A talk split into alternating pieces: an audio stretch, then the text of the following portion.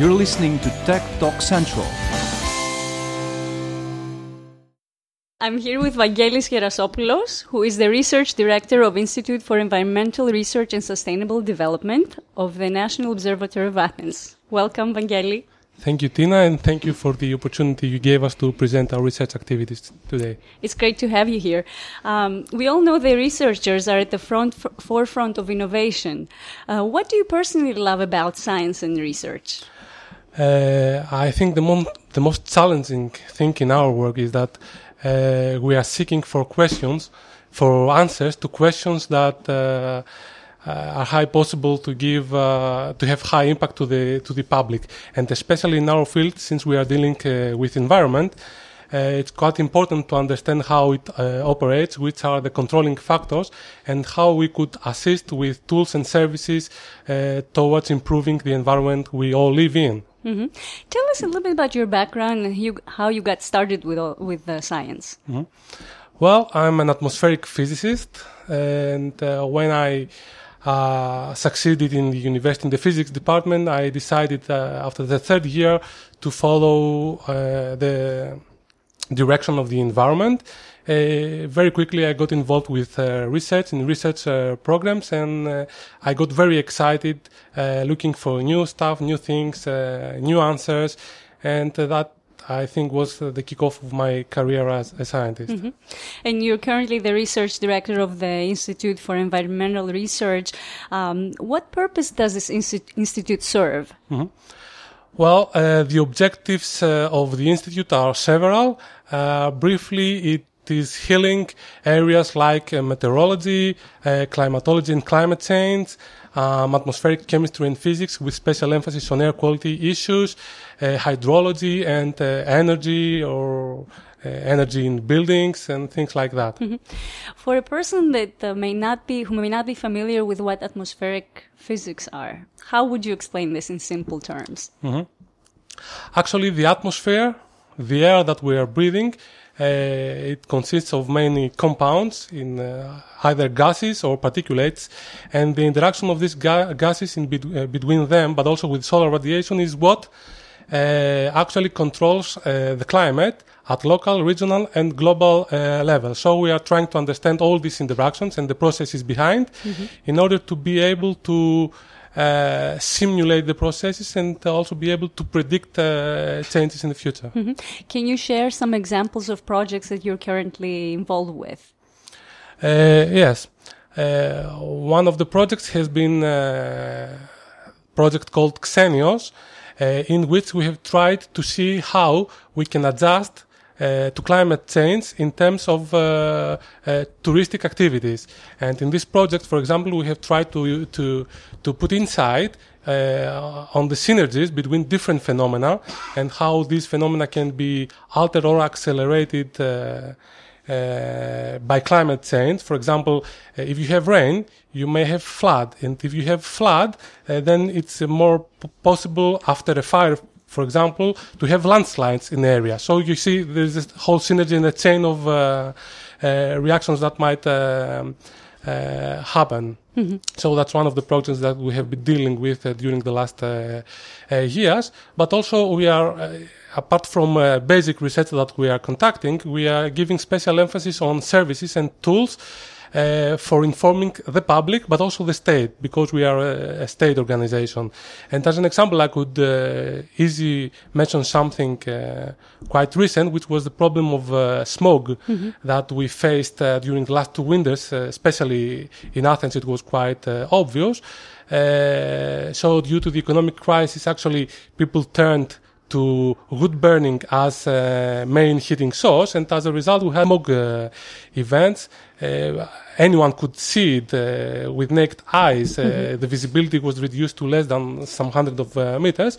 So our uh, mission there was to uh, set up a, a, nice network, being able to monitor very specific traces and pollutants that the normal ministerial networks do not do so, in order to be able to describe the problem and uh, all the crucial parameters uh, having to do with public health.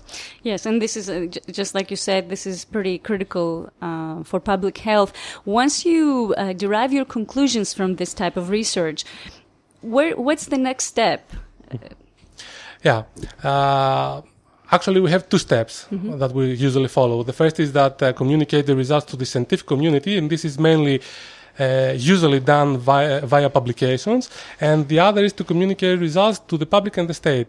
And uh, in this line, uh, we immediately after we had the first uh, results uh, provided uh, a press conference. Uh, we also had the presence of people from the ministries of environment or health. And so we gave out the main results, and we received questions and answered, questions uh, to, to to the public. Actually, You tied this incident um, as a result of the economic crisis that was uh, taking place in Greece.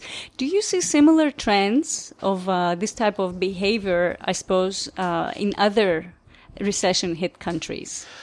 Well, actually, the trend is a little bit more complicated than you might and someone might think. Uh, so the economic crisis, and this has been uh, already established uh, as a result, both in Greece, in Spain, actually in South Europe, but also in the States and other uh, countries and areas. Uh, the, the, the economic crisis has led to a decrease of pollutants because a lot of uh, industrial activities, but also the use of the cars, for example, has been um, reduced. has been reduced exactly. So what we we have been uh, observing is that pollutants were decreased.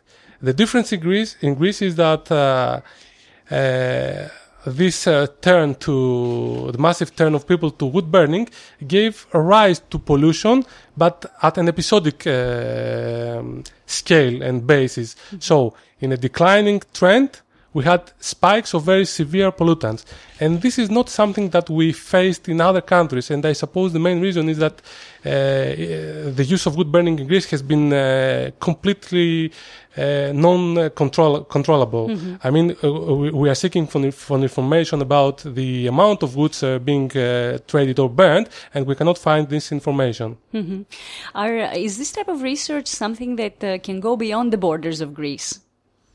Uh, of course, uh, actually uh, monitoring and observing the atmospheric composition, which is our main, let's say, tool or purpose, is something that we do for Greece, but we have also integrated within uh, European uh, uh, networks, and we are doing it in different ways. For example, we are using in situ measurements, or we can use remote sensing measurements, or we can use all either uh, also the satellites to do to do that.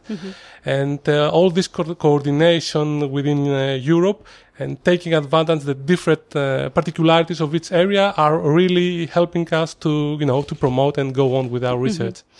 Um, researchers do an amazing amount of work and, and a lot of it though sometimes is not on the public eye.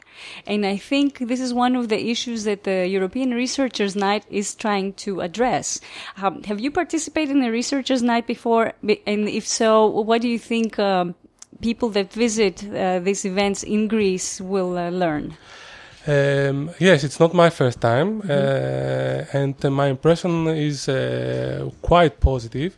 Uh, I mean, I was able to realize the real interest of people being uh, there, especially kids, and uh, they came in touch with small research projects that mo- most of the times are being set up during the researchers' night, but also they were able to communicate directly to the researchers and ask uh, questions and things like that. And this is something that we are trying to promote in the, uh, the National Observatory of Athens. We are having uh, public nights, uh, open public nights. Uh, people are able to come and uh, make uh, sky and star observations uh, or see how we are working in other fields. And I think it it quite worth hmm Which brings me to my next question.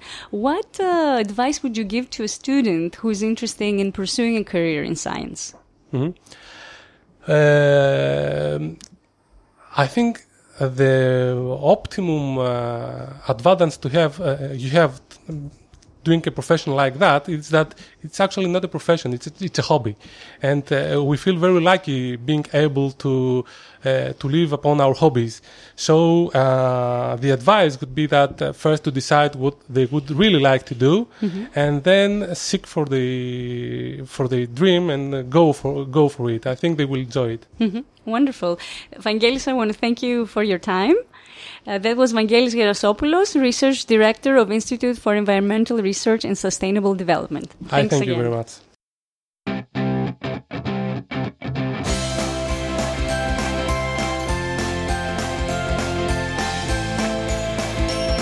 You're listening to Tech Talk Central.